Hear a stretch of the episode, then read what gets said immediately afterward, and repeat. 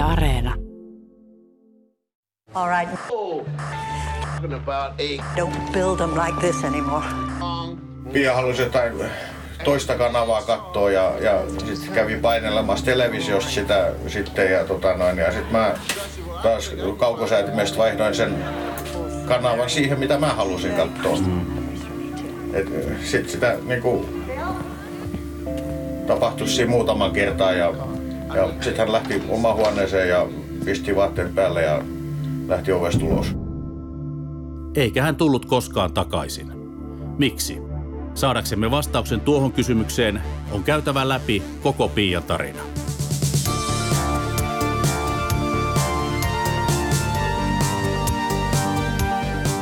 Aloitetaan ihan alusta. On siis vuosi 1988. 15-vuotias kiltti perhetyttö lähtee harmittoman kinastelun jälkeen kotoaan lokakuun hämärtyvään iltaan. On myös perjantai ja kodin lähellä nuorisotalo Pontela, josta raikaa ympäristöön 80-luvun diskojytke. Kukaan ei ole silti pystynyt vahvistamaan poliisille, että olisi varmasti nähnyt farkkuasuista tyttöä tuona iltana piikkiössä. Eikä sen jälkeen. Tytöstä ei ole löytynyt jälkeäkään yli 30 vuoteen.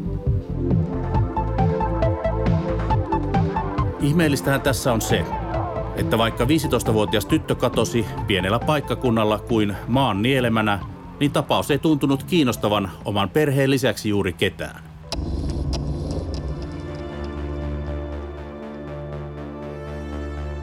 Mä olen Marko Niemi ja tämä on viimeinen Johtolanka-podcastin kolmas kausi. Olen viime ajat hämmentyneenä sukeltanut Pia Ristikankareen värikkääseen elämään ja kummalliseen katoamiseen. Tämä tarina on yllättänyt minut lukuisia kertoja tutkimusmatkani varrella outouksillaan. Outoudet alkoivat heti Pian katoamisen jälkeen.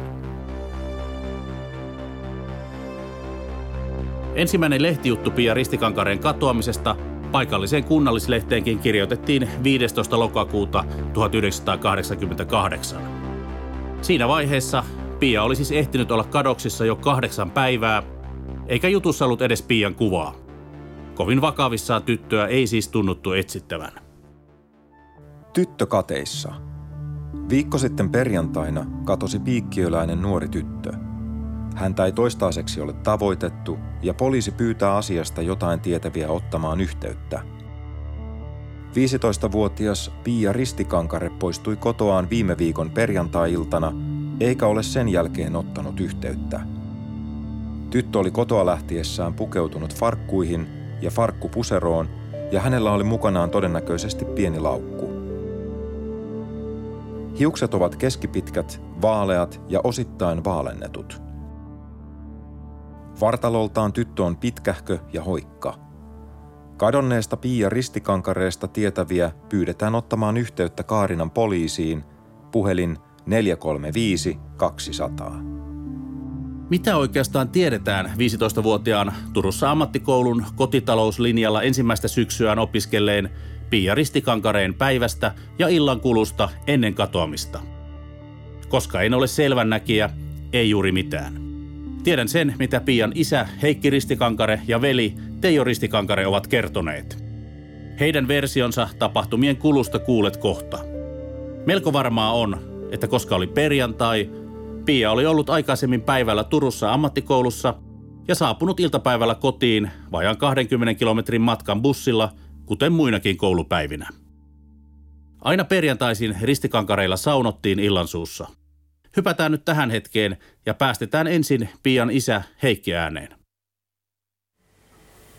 Me oltiin saunamanossa ja lapset jäivät telkkuun katsomaan. Me mentiin appiukon kanssa saunaan ja,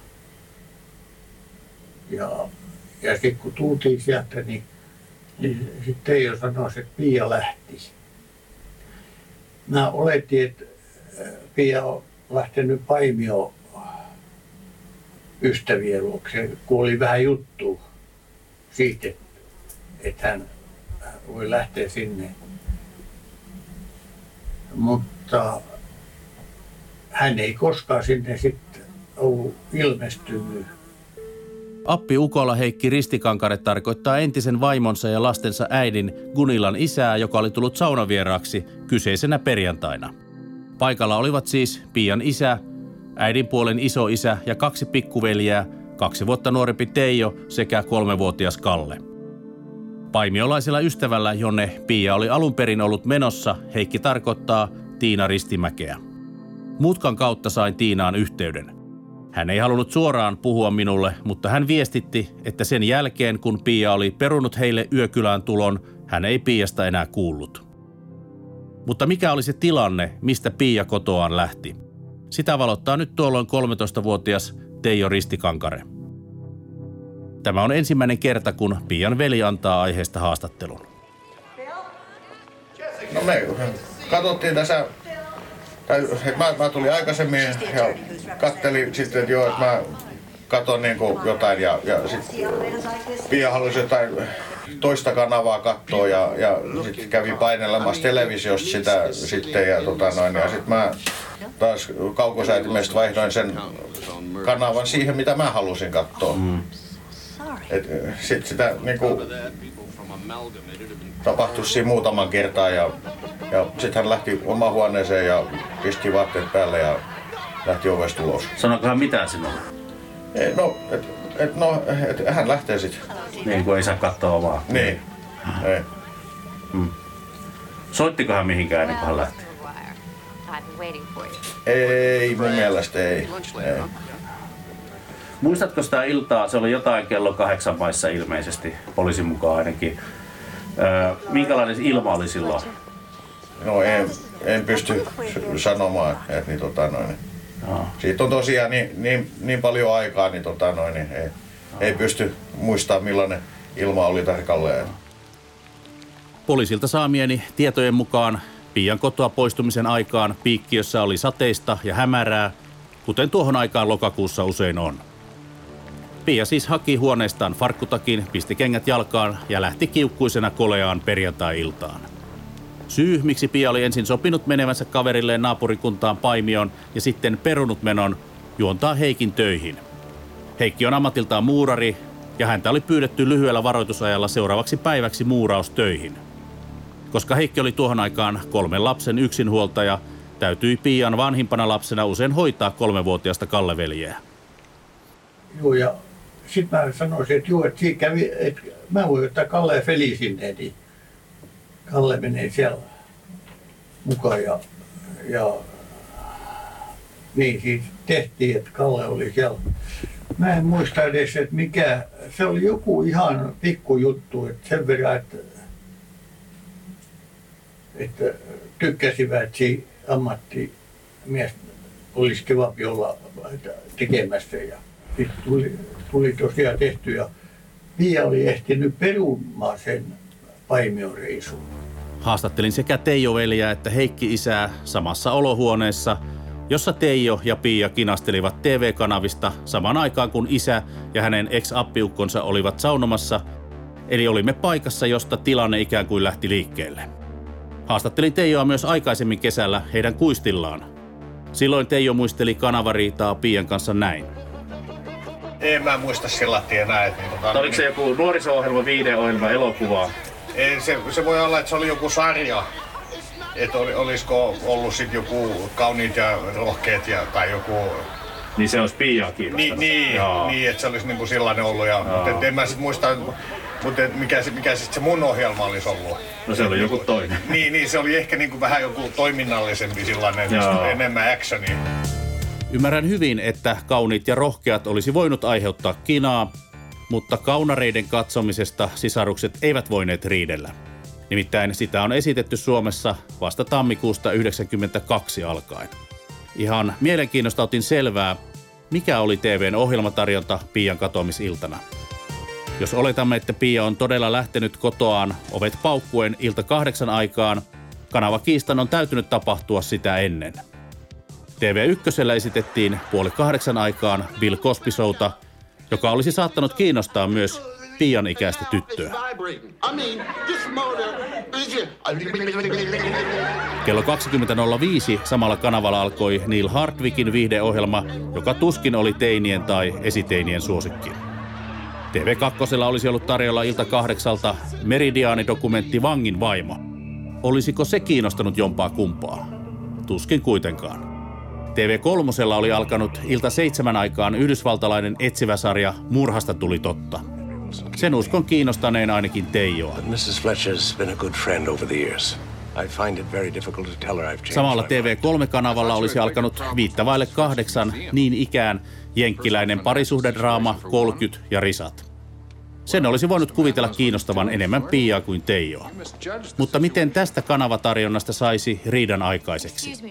Tämä on tietenkin vain spekulaatiota, mutta luulen riidan ajoittuneen kello 19.30 tienoille.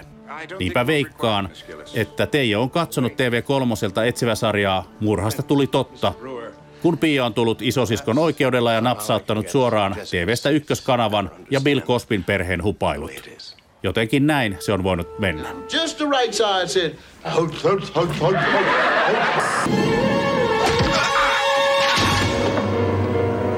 like she's dancing, see? So we go, halt, halt, halt, halt, halt, halt. But it has not There is something. Last night, someone sabotaged the computer. Yhtä kaikki Pia poltti päreensä ja häipyi ulos. Mihin hän on voinut kotoaan Peipontieltä lähteä? Kaarinaan nykyään kuuluva Piikkiö oli tuohon aikaan itsenäinen kunta ja asukkaita noin 6000.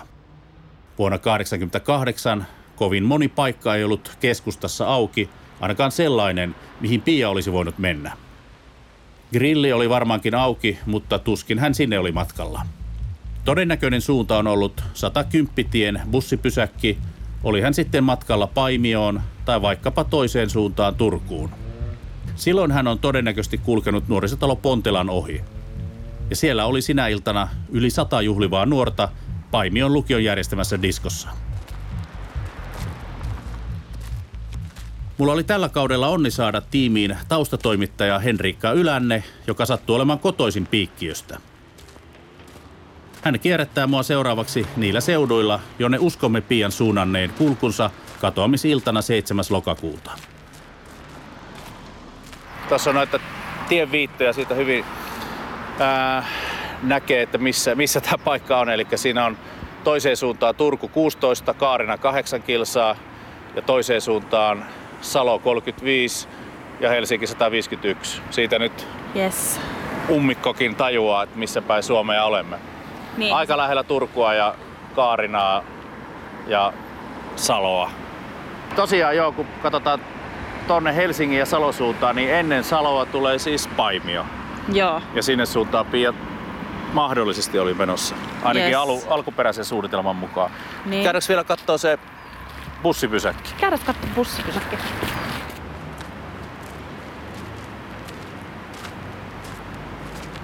No niin, nyt on muutama kymmenen metriä taas kävelty eteenpäin Henrikan kanssa ja tullaan tähän.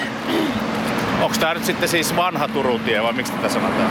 Se vanha ykköstie? Ja me Vanha ollaan ykköstie. tota, Tässä bussipysäkillä 6235 Toivonlinnan tie, mikä on sinänsä vähän hassua, koska Toivonlinnan tiehän on tuolla. Siis tää bussipysäkki, jos se on ollut tässä silloin pian katoamisen aikoina, niin tämähän on sillä lailla edelleenkin lähellä kaikkea, että tästä näkee tonne Pontelan kulmalle. Tästä on semmonen vajaa 300 metriä, 200 Yes. met- reilu 200 metriä. Terveyskeskus sama. Ää, se näkyy vähän paremmin tähän bussipysäkille, mutta mm. sama matka. Seuraavaksi Henrikka esittelee Piikkion suomalaisen seuran vuonna 1911 rakennuttaman seuratalo Pontelan, joka tuntuu olevan katoamisillan keskuspaikka, jos ajatellaan sitä, missä oli ihmisiä ylipäätään liikkeellä. Tämä asia käy ilmi myös järjestyksessä toisesta paikallislehden Pian katoamista käsittelevästä jutusta 3. marraskuuta. Tuossa vaiheessa Pia oli ollut lähes kuukauden kadoksissa. Juttuun saatiin pari tärkeää tarkennusta, muun muassa kasvokuva, todennäköinen kotoa lähtöaika eli kello 20 ja tarkka pituus 167 senttiä. Mielenkiintoisin uusi asia oli kuitenkin tämä kappale. Kyseinen ilta oli piikkiössä levoton. Muun muassa Pontelan diskoilta jouduttiin keskeyttämään järjestyshäiriöiden vuoksi. Edellinen kappale tarkoittaa sitä, että Pontelan tapahtumilla uskotaan olleen merkitystä Pian kohtaloon. Ei sitä muuten olisi jutussa mainittu. Eli tämä Pontela on se paikka, jossa Pian katoamisiltana oli disko ja täällä perinteiseen tyyliin paimiolaiset ja piikkiolaiset nuoret miehet ottivat yhteen, josta sitten tuli myöhemmin poliisijuttuja ja, ja tuomioitakin. Nämä on vähän pienempiä kahakoi, kahakoita, mihin tästä, tältä talolta on lähetty aikaisemmin.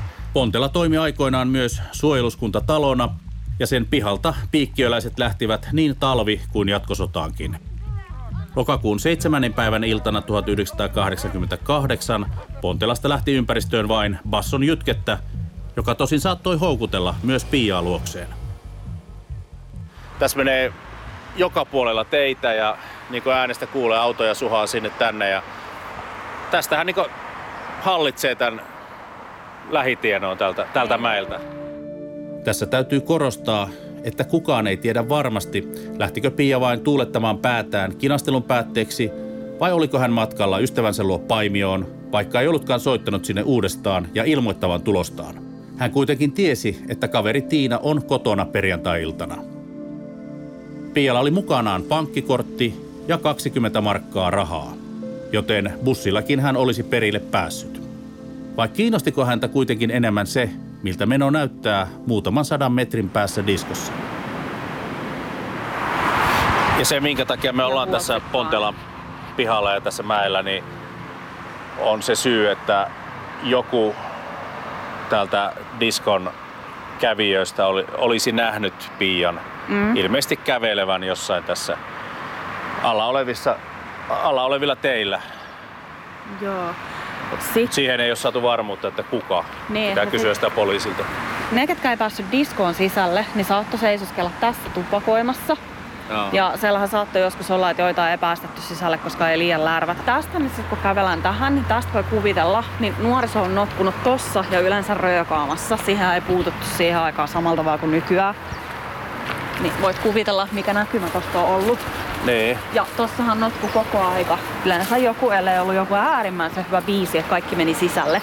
Niin. Niin, niin että olisi varmaan, ja katsoppa tästä, että jos Pia on kävellyt tuolta ja mennyt, niin oli se kumpaa tahansa se reitti kävellyt tuolla, siis joko noita talojen viertä tai sitten tosta, Aa. niin oishan se joku nähnyt. Turha tässä on pitää tämän enempää jännitystä yllä.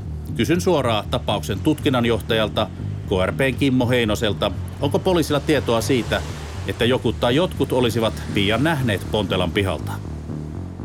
Toi, mikä nyt on ollut sinnikäs huhu tuossa, niin on, on tämä just, että hänet on Pontelan edessä nähty tai Pontelassa nähty, että hän on mennyt siitä ohi tai jotain, niin, niin jos joku tämmöisen havainnon pystyy, pystyy meille niin kuin esittämään ja myöskin sitten tiedän, että murhainfossakin joku ihan kertoo, että juu, että kun minä näin sen, mutta kun meiltä puuttuu se tieto, murhainfo ei ole kuitenkaan sama. Itse asiassa ainakin toisella rikosfoorumilla nimeltään HEAK on joku kirjoittanut nähneensä Pian katoamisiltana Pontelan pihalta. Palaan tähänkin näköhavaintoon myöhemmissä jaksoissa, mutta antaa tutkinnan johtajan vielä jatkaa. Nyt kun tätä asiaa, asiaa muistelee, niin Mä muistan, että me ollaan yksi henkilö, yksi henkilö onnistuttu puhuttamaan, joka, joka kertoi, että hän näki Pian silloin, mutta sitten kun tarkemmin keskusteltiin asiasta, niin me ei saatu sitä liimattua nimenomaan tuohon tohon viikonloppuun. Joo. Niin silloin, on... silloin sitä on niin vaikea lähteä silloin sanomaan, että Pia on varmuudella mennyt siitä ohi. Eli nyt me tultiin tuolta Pontelan, Pontelan tuonne meidän taakse. Kävellään vähän niin kuin kohti Pian kotia. Eli mikä se oli se kaupungin osa? Eli Katarin kylä. Katarin kylä, joo. Ja Kataristahan puhutaan lyhennelmänä. Eli tuossa, missä nyt kuuluu noita työmaa-autoja ja tällaisia äänejä, niin tässä on ollut siis urheilukenttä, urheilukenttä joskus tässä pellolla. Yes, ja sitten täällä vasemmalla puolella oli siis tuo katsomo. Sitten siellä oli se katsomokoppi tai pukkari ja sitten oli joku muu rakennus. Ja tuollahan näkyykin muuta jotain sen jäänteen niin siitä. Niin Pia olisi ihan hyvin voinut kävellä tuolta kato kotoa. Sen takapihahan näkyy tuo puski Hetkinen, missä kohtaa on, mä hahmota. Niin tästä sieltä... on tosiaankin vaan muutama sata metriä tästä niin. Pontelasta. Niin, niin tässä on se vanha polku. Saa nyt tästä ihan hyvin tulla. Niin. Tässä on tämmönen viisto hiekkapolku. Niin, mä veikkailen, että se on ollut tätä pitkin, mitä se on vetänyt. Mm. Onhan tässä on silti voinut uusi. Pontelasta joku nähdä hänet Niin, ei taka- se sitä pois, niin ei se sitä pois sulje. Nyt tullaan Pia Ristikankareen katoamisesta kertovan podcastin ensimmäisen jakson kulminaatiopisteeseen. Kun on ihmetelty, että Piasta ei ole sataprosenttisen varmoja havaintoja kodin ulkopuolelta, niin mihin päätelmiin se on johtanut paikkakunnalla, tutkinnan johtaja Kimmo Heinonen. Tiedän, että tietysti helposti tulee mieleen, mieleen sitten tämmöinenkin väite, mistä myöskin tiedän, että on, meille on tullut vihjeitä, vihjeitä paljon ja mikä on valitettavaa, niin myöskin sitten hänen läheisiään on syytetty. Helposti tulee tietenkin mieleen, että jos ei mitään havaintoja ole, niin onko Pia koskaan edes lähtenyt mihinkään. Niin kuin tuossa jossain haastattelussa aikanaan, mä en muista miltä vuodelta tämä oli, niin kun siitä oli keskustelua, niin niin tota, kerroin, että en tiedä, onko sitä Pian kotitaloa ja onko niinku isän ja veljen osuutta tutkittu sen tarkemmin, mutta nyt on. Et silloin en tiedä, onko, onko se talo tarkastettu, nyt on. Poliisi on siis tutkinut talon ja ympäristön ruumiskoirien avulla. Ruumiskoirat reagoivat vainajien hajuun parhaimmillaan vuosikymmentenkin jälkeen. Yksi esimerkki tulee 2000-luvulla Sallasta, jossa ruumiskoirat haistoivat jatkosodan aikana haudattuja neuvostosotilaita. Kertaan vielä, keitä siellä Pian kotona oli ennen kuin hän sieltä katosi. Siellä oli Pian isä, äidin puolen isoisä, kaksi eri-ikäistä pikkuveljeä ja tietenkin Pia itse. Jos siellä jotain olisi tämmöistä dramaattista väkivaltaa tapahtunut, niin ö, kyllä tämä kombinaatio kuulostaa vähän kummalliselta ja, ja, ja että kaikki olisivat pystyneet pitämään sisällään tämmöisen teon. Niin Se pitää ihan, ihan paikkansa. Ja tässä tietysti tämä, kun isä on ammatiltaan, Heikki on muurari, niin paljon meillä on tullut vihjeitä, että, että Pia on muurattu sinne tänne ja milloin minnekin, mutta että, että kyllä nämä on kaikki osoittautunut ihan vaan huhuiksi. Olen pyrkinyt lukemaan kaikki mahdolliset lehtijutut, mitä Pian tapauksesta on tehty. Ja kaikki laajemmat artikkelit ovat ilmestyneet vasta tällä vuosituhannella. Aina kun tapausta on käsitelty vähän näkyvämmin mediassa, saa Heikki varautua soittoihin, joissa häntä syytetään tyyliin Tunnusta nyt, mihin olet Pian piilottanut. Kyllä mä olen semmoisia soitoja saatu, ihan suoraan syytetty mua. Miltä se tuntuu? No ei se tietysti mitään, mitään mukavat on. Mutta ilmeisesti teidän, tai sinun ammatti aiheutti joillakin tämmöisiä mi- mielikuvitusta, että Pia olisi johonkin muurattu. Joo, juu niin. Yksi, yksi tota, oli vaimos muurannut tuommoisen hellauni, leiviuni pohjaa. Joo. Tuo, siitä on kauheasta aikaa kyllä, mutta semmoinen on tapahtunut.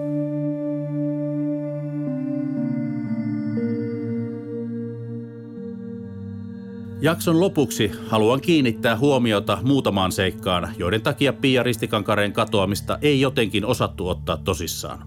Ensinnäkin Pian kotona katoamista ei havaittu kuin vasta sunnuntai-iltana, jolloin jäljet olivat ehtineet jäähtyä jo kaksi vuorokautta. Heikki isä siis kuvitteli Pian olevan paimiossa kaverinsa luona. No sitten kun se oli, kun se, tämä tapahtui perjantailla, niin sitten sunnuntailla, niin se oli, Pia oli aikaisemminkin ollut siellä Koko viikonloppu. viikonloppu ja Pia tulee siellä sit meidän kanssa kotiin. Ja, mutta ei, sitten selvisikin, että ei Pia ollut tullutkaan sinne. Mm. Et siinä meni heti kaksi päivää. Milloin otit yhteyttä poliisiin? No heti mä sitten sit poliisille ilmoitin. Sunnuntaina. Heti silloin sunnuntai-illalla. Mutta sitten kyllä mä sitten seuraavalla päivällä kävi äh, henkilökohtaisesti ja että nyt on. Mutta poliisilla oli, äh, oli tämmöinen asenne vähän, että kyllä se jostain tulee, että et, niin katsoo, kyllä, niitä, äh, kyllä se sieltä tulee jostain. Heikillä oli nähtävästi alusta asti sellainen tunne, että Pia ei enää itse pysty palaamaan sieltä, missä hän oli, koska hän sanoi poliisille näin.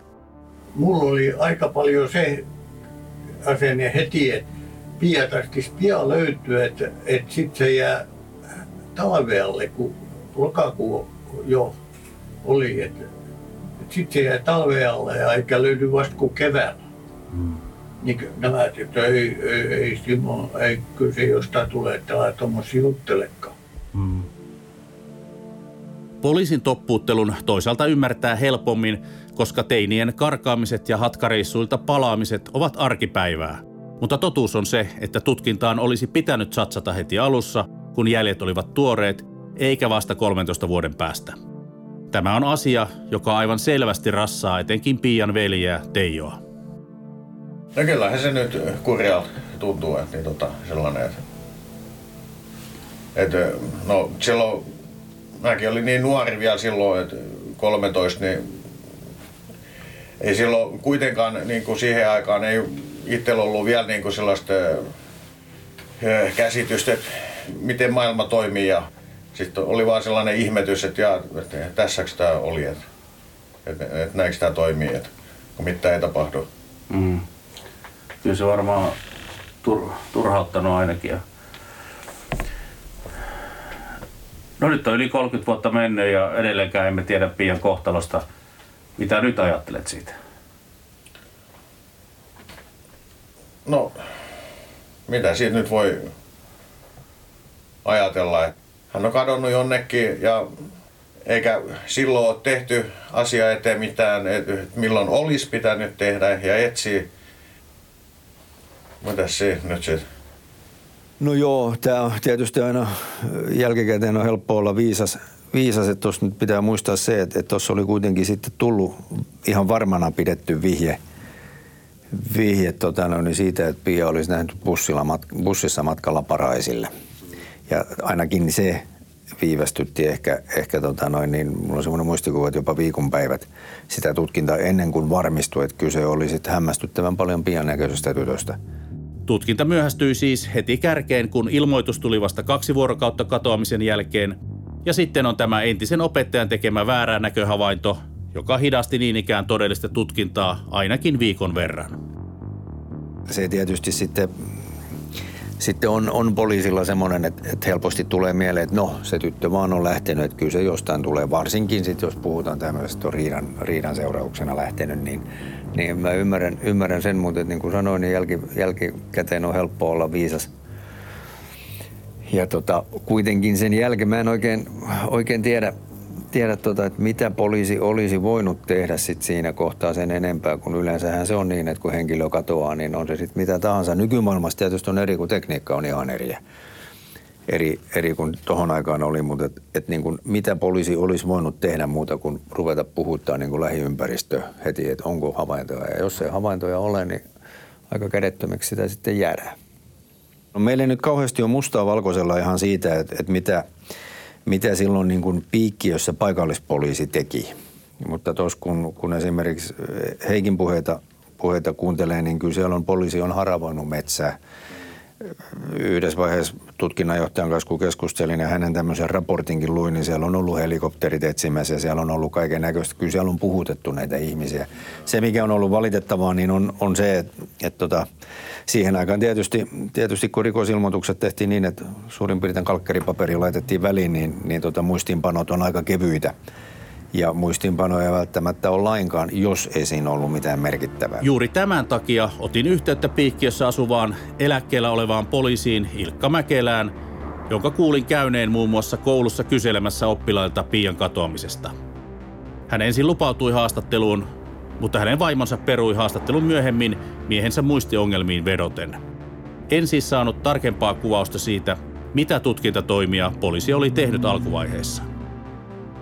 Näin olen ymmärtänyt, että kyllä siellä on, on puhutettu paljon porukkaa silloin ja myös taksikuskeja. Mekin ollaan heiltä sitten kyselty jälkeenpäin vielä taksikuskeilta, mutta et, niin kuin sanoit tuossa, niin, niin se tuntuu Oululta, ettei mitään havaintoja ole. Yksi asia on varmaa. Pian isä Heikki on ainakin kierrellyt pitkin piikkiötä ja Turkuakin pian kuva kädessään kysellen, Onko kukaan nähnyt hänen tytärtä?